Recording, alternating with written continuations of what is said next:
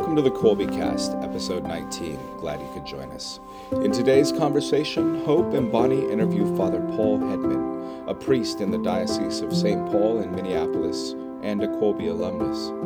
Additionally, they are joined by Father Paul's mother, Sharon. Homeschooling families of all stripes will relate to their dual perspective story, but it is especially poignant and inspiring for those who are just beginning their home education journey. Sit back, relax, and enjoy the show. Hi there, I'm Bonnie, Kolbe homeschooling mom, liturgical musician, podcast fanatic, heavy library user, and Kolbe parent ambassador. I have two lads and two lasses. The youngest is in fifth grade, the eldest is in 10th, and this is our fourth year homeschooling with Kolbe. And I'm Hope, Bonnie's younger sister and a Kolbe alumna in a phase of life after being a student, but before becoming a parent. I studied communication theory and philosophy in college, then I went to law school. Now I'm an attorney, an avid home cook, and the fun aunt to Bonnie's kids.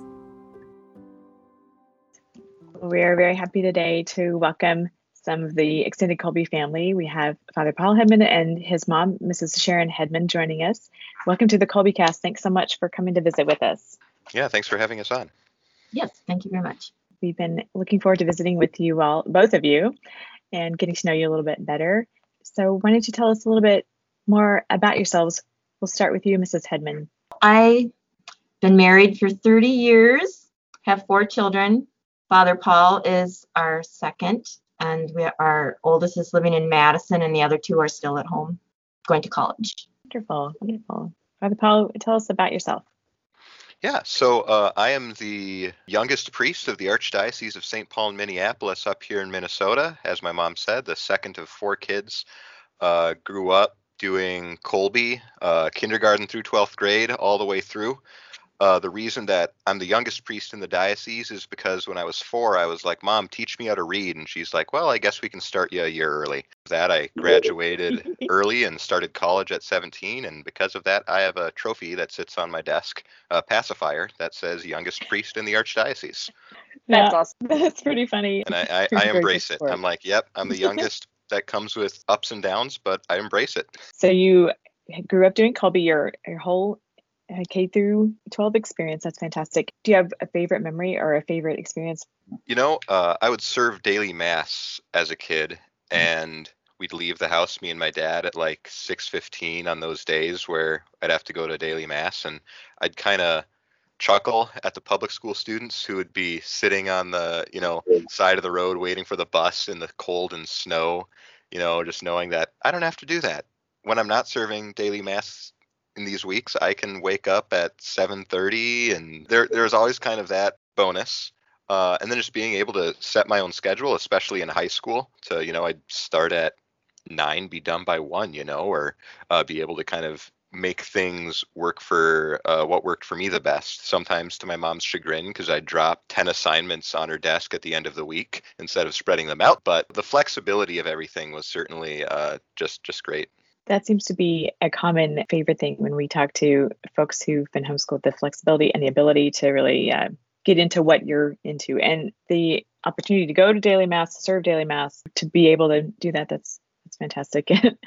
and it's your good humor about where you're going that early in the cold. Mrs. Hedman, have you used Kolbe for a long time? I think I figured it out once. It was like 23 years between so we have four kids. They're basically 10 years apart. So I think it worked out to be 23 years that I was I was homeschooling. The first year with our oldest, there was no defined kindergarten program. It was just a list of, well, here's some good resources you can use and go to it type of thing. Because at that point, you know, most most states don't require kids to be in school at age five, so they didn't have a defined curriculum. But then, as more states were started requiring kindergarten, then Kolbe developed their program. So, at this point in your homeschooling experience, do you have anything looking back that you would say, I wish I had known this? Or do you have some tried and true, this is what works well for you? What have you found along the way? I was always kind of jealous of mm. the mothers that were more loosey goosey and said, "Oh, it's a nice day. We're just going to take the half day off and we're just going to go do this." But I am a recipe person, which my husband will agree with that. Now, I can't do anything if I don't have a defined list of what to do. So Kolbe had these subjects.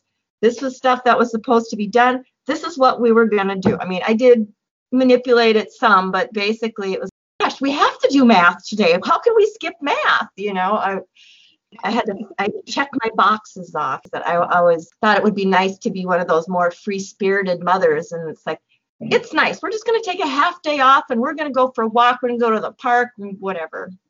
Oh, you're singing my song. I'm very much like, here's our recipe. I really like that term for it. I'm going to borrow that if if I may.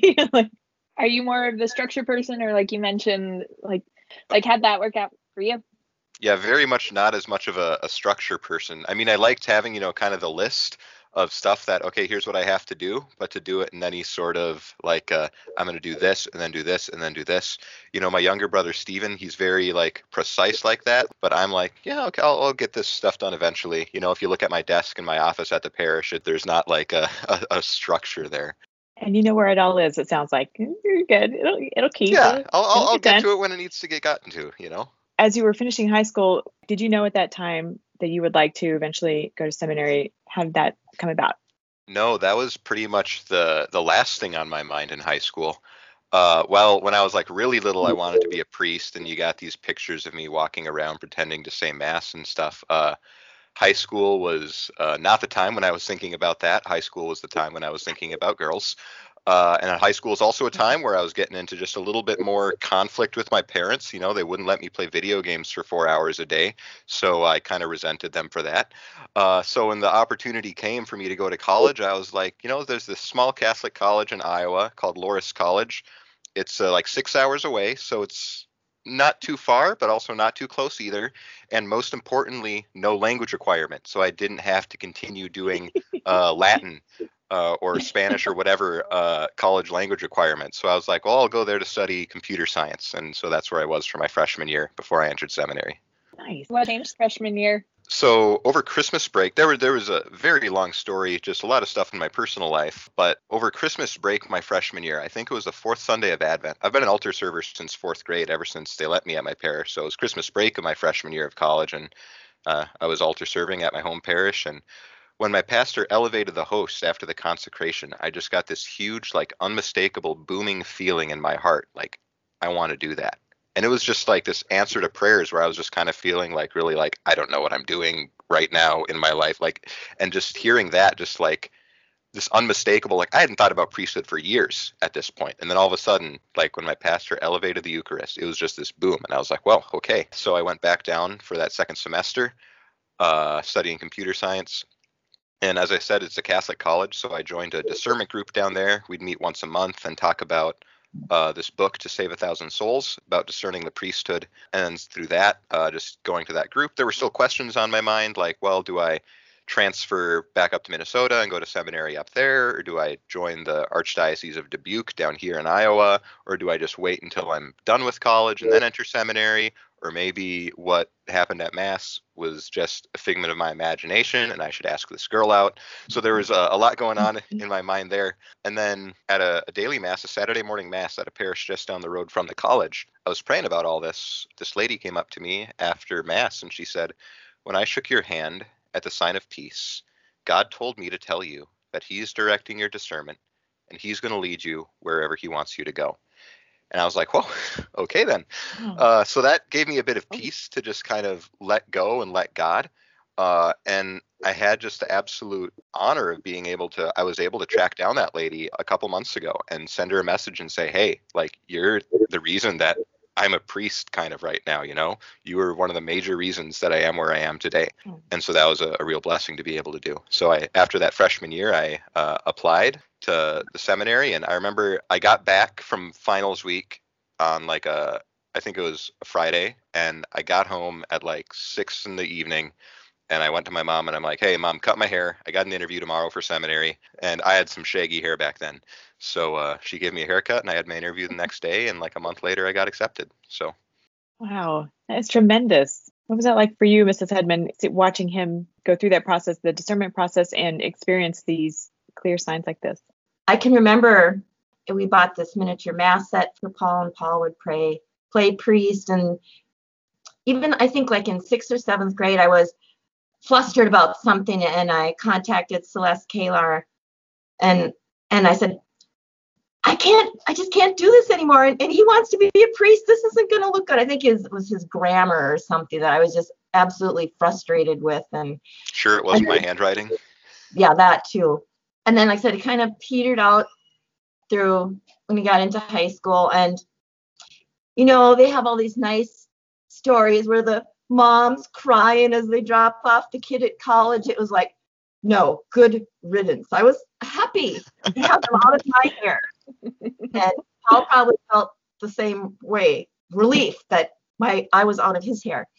So when he was thinking about the priesthood, it was a surprise, but it wasn't really because that's had always kind of been when he was growing up. At some point in the process and and throughout his whole priesthood, sometimes I would I would cry that he was going to be a priest because of I know priests are going to be on the front line and there's more and more religious persecution and you know priests are being killed in France and wherever. And it's like I don't want that for my son but I'm not going to tell him he can't be a priest because if that's what God wants him to be and if he's called to be a martyr well I guess that's what needs to be done. Wow, the complete surrender that you've shown throughout to support him in his vocation. That's it's very inspiring. You were telling us about this mass kit. Tell me more about the one that you found that you really liked. I don't remember if I found it first online or if it was at a homeschool conference, but it was from a place called Our Father's House, and they still sell them. Now it's like the whole great big thing, but when when I bought the stuff for for Paul, it was more piecemeal. You could buy just the chalice. You could buy just the bells. You could buy just the the censer, thurf, or whatever it's called. Whereas now it's more of a complete set, except the monstrance. I think the monstrance you can still buy separately. And at the at one point, they even had a tabernacle, and I commented, and it's like, wow, they even have a tabernacle, Paul. And he goes, really? Can I get it? It's like, no, that would that would that would have cost way too much. Most of the pieces are are brass, but there's little cruets in it. And Paul's broke, so then we had to find something else to work. And he still has it. He it was kind of funny. He and then I made some little vest priest vestments too. And he gave one of the set of priests um, the chasuble away, and then he kept one. And then one day he sent me a picture. He goes, "Mom, I'm practicing." Yeah, this is when he was at the seminary, and then he had had that little vestment on that you know only went down to about mid mid chest and it's like okay yeah i remember the i got the the monstrance was my 11th birthday present i remember very distinctly i also very distinctively remember breaking that cruet the day that i got it very traumatic experience for me but i i still remember it i still remember that but yeah, there's another homeschooling family that we've known for a while, and one of their kids, uh, I don't even remember exactly how old he is, but uh, uh, he was at my teaching parish in seminary. Mm. I was assigned to their parish, and just seeing his enthusiasm for priesthood and altar serving, I gave him this little cassock that I had, and I gave him the vestment set, uh, or one of them, because I still have one. The cassock was actually made by um, a homeschooling mother who succumbed to breast cancer, but when her son outgrew it, she said at a homeschool co-op meeting, does anybody want this cassock? And it's like, yes, you know, and I almost leapt across the table to get it from her. and then one of the things that Paul gave away to this um, family that he was talking about at his teaching parish was our homeschool co-op. They have something called Saints and Scholars. Uh, usually every year around All Saints Day, where the kids portray saints and then give like about a minute monologue about the saint. And speaking as if you were that saint. You're dressed up like the saint. And so Paul was John Paul II twice. Once he was it as like narrating the as all of the other children were coming out. And then he was by that time he had grown quite a bit. So I gave it back to my mother-in-law who made it and she added a bunch of fabric to the bottom and to the sleeve so that he could fit into it. And the mass kit is still even getting used today because uh, I'll go into the school at my parish and I'll uh, sort of explain, you know, the mass to him using this little mass kit. uh, be like, this is a chalice, this is a ciboria, this is these are the altar cloths, you know. And I actually have a, a real portable altar that uh, I had made that I can use to celebrate mass when I'm on hikes or camping or stuff like that. And so I bring that in, but then I bring all the the toy mass stuff to to show them in the classrooms. So still getting used even today.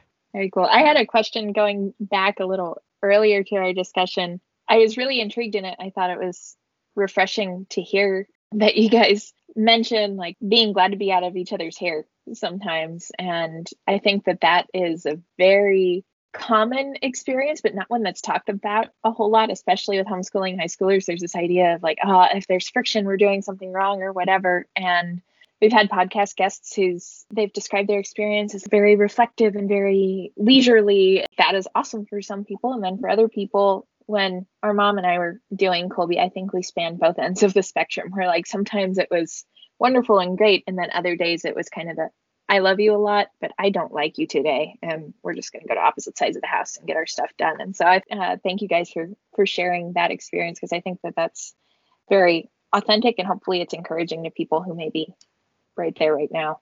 We have a public school about what, a mile, mile and a half from our house. And there were days when I looked at Father Paul and I said, I can't take it anymore. Uh, we're we're going to the school and I'm gonna register you. And he'd go, No, no, I'll behave. Really, I'll behave. Don't do that. And then then I behave for a few weeks and then go back to my antics. but yeah, but no, it, it's and, it's good to be able to share experiences like this because especially like just for any sort of struggle that you go through, like you know struggles that I'm even having in the priesthood or in seminary, or like it's always good to be able to hear that other people are going through it too, even if they don't have the solution to it. Just to hear that other people are having that same sort of struggle, just it helps you know you're not alone. And that yeah, it's okay. It's okay for everything to not be okay sometimes. So it's okay Absolutely. not to be that perfect family that homeschools around the kitchen table with every child diligently working like you see in the magazines. Yeah. Sometimes we compare what we see, the best foot forward other of other folks with what is interior with us, right? And so we can't know their interior, obviously. So I was just going to ask kind of how your Kolbe background, father, intersected or supported or was a foundation for your seminary studies. Yeah, I think I don't know. There's a, there's a few different ways, like study habits, just being able to very independently be able to learn. So to be able to you know take what I learned in class and to be able to you know absorb it and work on it well. Like uh, i always did pretty well uh, in classes when i actually put the effort in uh, and even when i didn't put the effort in i didn't do terribly. So mm-hmm. uh, i think just having those study habits and just school habits from kolbe uh, and homeschooling really helped out. Having the basic background of latin from having studied latin for i don't know four years with kolbe three in middle school and one in high school uh, i think it really helped. I just i started out in latin one in seminary but i still had kind of a background where i knew kind of what was going on so that kind of helped me out what else? I mean, just having sort of a, a classics liberal art education going into studying philosophy in the college seminary helped out because I kind of knew some of the stuff already, kind of just had the background for how to read some of these texts. And it really helped compared to people who were coming in from uh, public schools who didn't really have as much experience reading that sort of stuff. So I'd love to hear more about your um, involvement in theater. Yeah. So from a a very young age, I always liked to, I was in the, the Saints and Scholars program that was talked about earlier, like even like very young, even before I played the Pope. I think the very first time that I did it, I think the very first year they did it, it wasn't called Saints and Scholars, it was called Heroes of History. So instead of dressing up as a saint, like someone dressed up as Betsy Ross, I remember, some, you know, just other historical figures, and I dressed up as a priest, uh, just generic priest. And so that was my stage debut and then through our homeschool co-op all throughout middle school and high school i was involved in a number of uh, theater productions that our homeschool co-op did. There's a local catholic high school called chesterton academy that is probably 50% homeschoolers whose moms got sick of homeschooling them in eighth grade is kind of the, safe to say i think. And so when they were first starting they didn't quite have enough students to put on a full production themselves. So they asked the local homeschool co-op who most of their own students were former members of to help out as well. So I was involved in uh, theater there. And then my first year of college, I was involved in three productions, one of which uh, our, our J term class, our January term class, we actually wrote a play, a one act play, you know, maybe about 45 minutes long uh, over the course of January, and then put it on the first week of spring semester. Uh, during seminary, I didn't have as much opportunity to get involved in theater uh, in college seminary. But then once I got to the major seminary, got to be involved in theater because they put on shows there. A lot of them uh, originals, but by the time that I got there, we did Hamlet uh, was my first year, and then uh, the next year there wasn't a show, but the year after that was Joseph and the Amazing Technicolor Dreamcoat. So that was a real joy to be in. I got my own solo. I sang those. And then this past year, I was set to direct 12 Angry Men, and then the pandemic hit. So we had to we weren't able to put it on, but we got two months into practice and realized, well, I don't think this is going to happen. But really look forward to you know any sort of other opportunities that I have in the future. I think I think it really prepared me for public speaking in a way because I was comfortable being able to get up in front of people and, and talk. So being kind of a you know having that stage presence is important you know you don't want to think of like the liturgy as theater but it's but it's a drama that's happening up there you know uh, the drama of the passion the last supper uh, happening up there. So being able to have a decent stage presence, so to speak, is a good thing. I, have heard you all mention your co-op a number of times, so I'm really curious to hear how you made co-op work with Kolbe. How did how did that work? Well, our co-op, they co-op is isn't probably the best word. I forget how they rephrase it now. It's more usually monthly meetings for the mothers of some sort, and then there's like the play, the saints and scholars, they have, they don't call it a science fair, it's a project fair in March where the kids, if they're studying a particular thing, they can do a display board of it. Yeah, it was really more of a sort of homeschool social club than a yes. sort of traditional co-op with uh, you know parents pooling together teaching resources and stuff like that but so was it your parish or was it kind of like a geographical kind of yeah it's a nearby by parish. The parishioners themselves weren't localized. It's a very Orthodox parish. They threw Latin in a lot of the masses, and and so they were kind of like a haven for people who wanted a good Orthodox parish. And so there was a homeschool group. Actually, one of the Kolbe advisors, her family was in the co-op for a while. That was kind of interesting. Remember, I kept seeing these emails. That name's familiar, and it's like, oh, that's why it's familiar. Did your family? Yeah, that was my family. Parents would organize field trips to for like plays or um, Minnesota Orchestra for more for activities rather than for do your science class or your math class or nice. that. That sounds like it, it really paired nicely with the Kolbe studies. And I'm curious to hear how people make co ops work with their Kolbe studies. So, hearing your description of it and your social group, that's the community that you formed around that, that sounds really, really neat. I'd really be interested to hear your your perspectives on homeschoolers and parish life. Do you have homeschoolers in your parish you're serving now? You know, it's kind of difficult to meet parishioners, uh, but our permanent our permanent deacon, uh, he actually has nine kids. Uh, the youngest was just born a couple of weeks ago, hmm. and and they do homeschool. So I know of at least one homeschooling family uh, in the parish.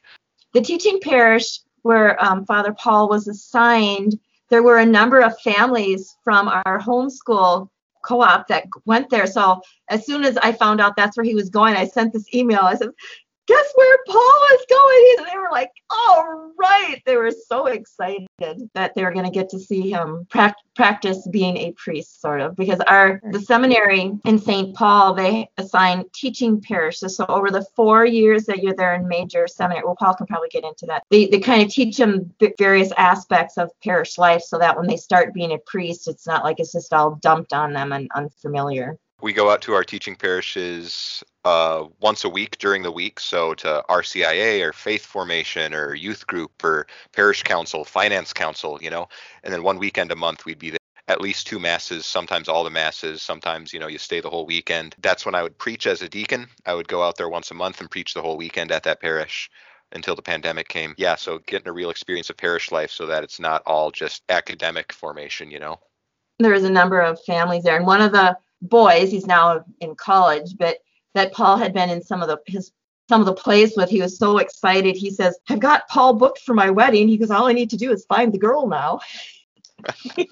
I would be interested in, in kind of your thoughts about how homeschoolers integrate into parish community. Well, when when Father Paul and our oldest were there were a lot of homeschool kids, and at one point, Paul mentioned altar serving at one point, most of the daily mass altar servers, if not all of them, were homeschooled boys just because of the the time schedule. And which is kind of odd. So our parish does have a school but except for the weekly school mass the the servers were homeschooled boys. So that was one way they integrated into parish life because they served at mass. And so people knew our family because we were always there and I lectured. And when our oldest hit 14 and was in high school and he started lecturing. And so we were like in their faces all the time. We were, we were not faded into the woodwork. Our family was in the middle mm-hmm. of things.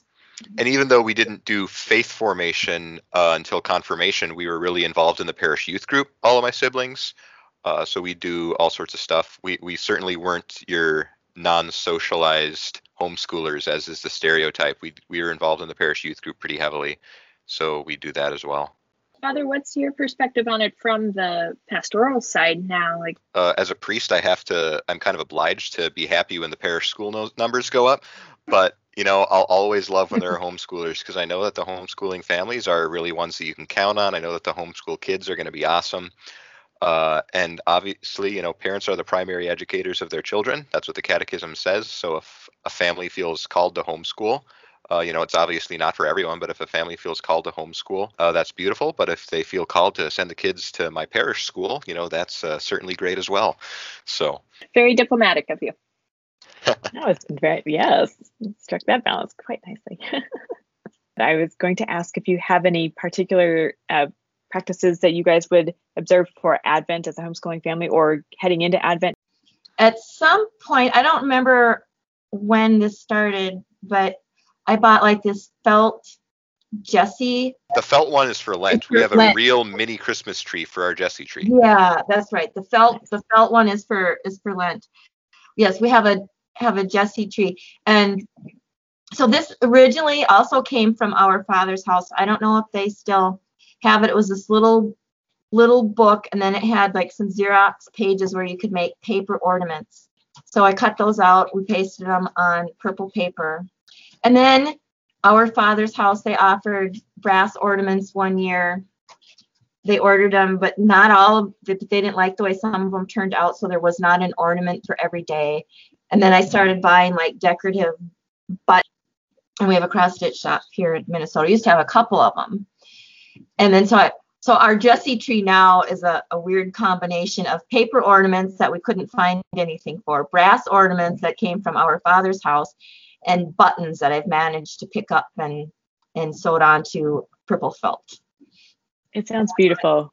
We do the Jesse tree also, and we several years ago participated in a swap where everybody signed up and made. Who made it? Was, I roped Hope into doing it with me. We made a, a Joseph ornament and the stem of Jesse. Also, we use a book that's different than the sheet that they came up with, whoever organized the swap.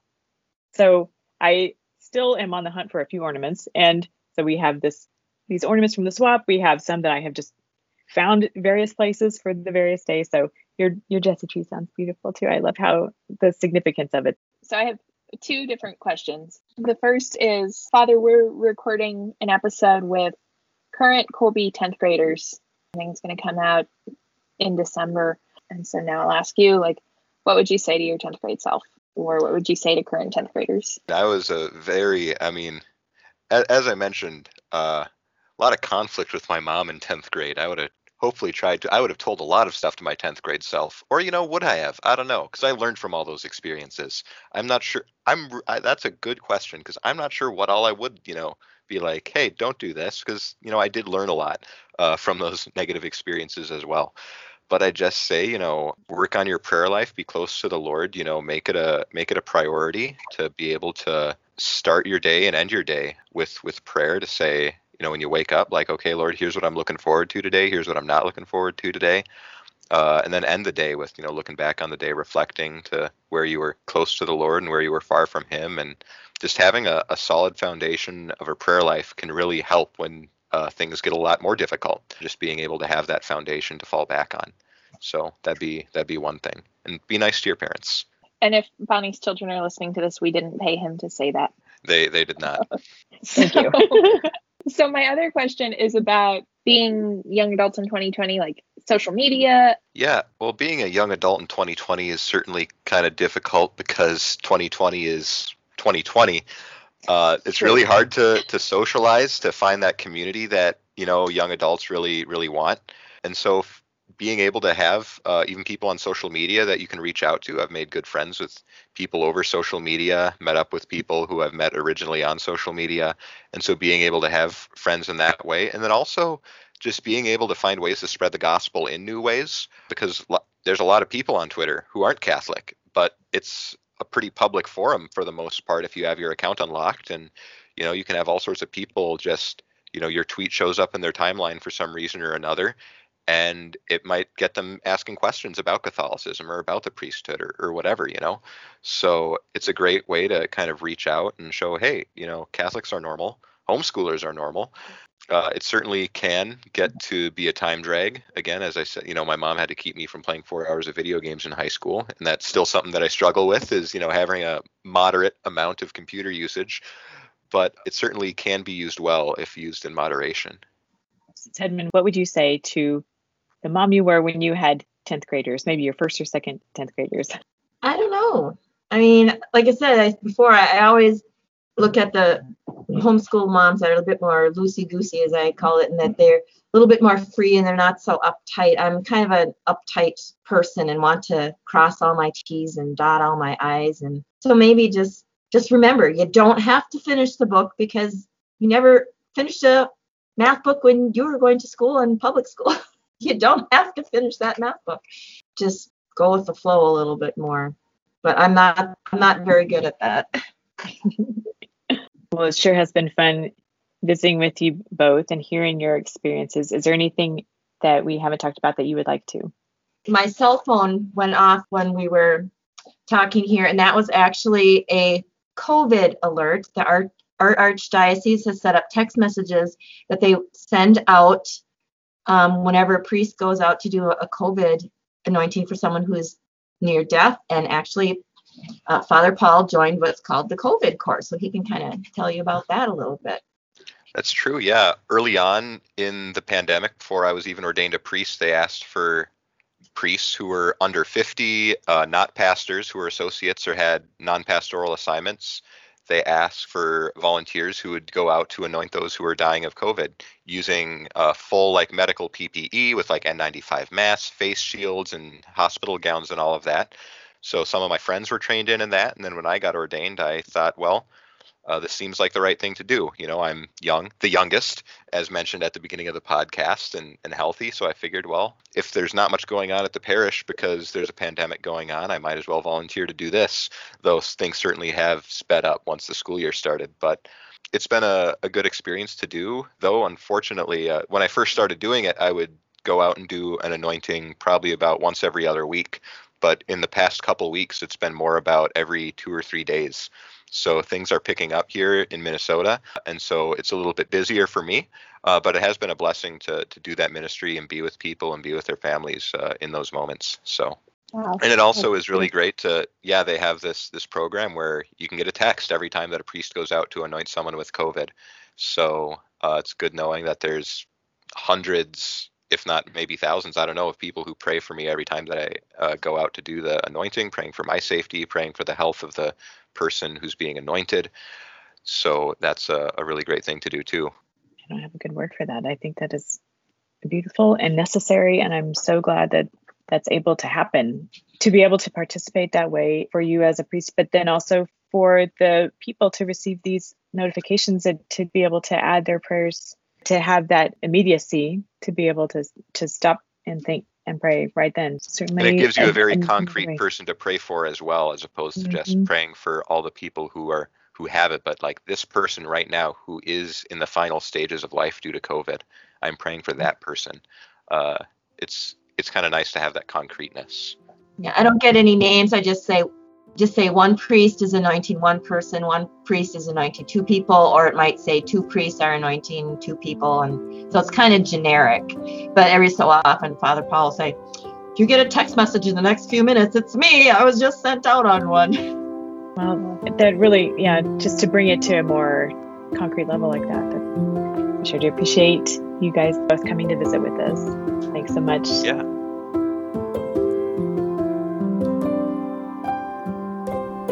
Mary, our mother, pray for us. St. Maximilian Kolbe, pray for us. Ad Maiorem Dei Gloriam.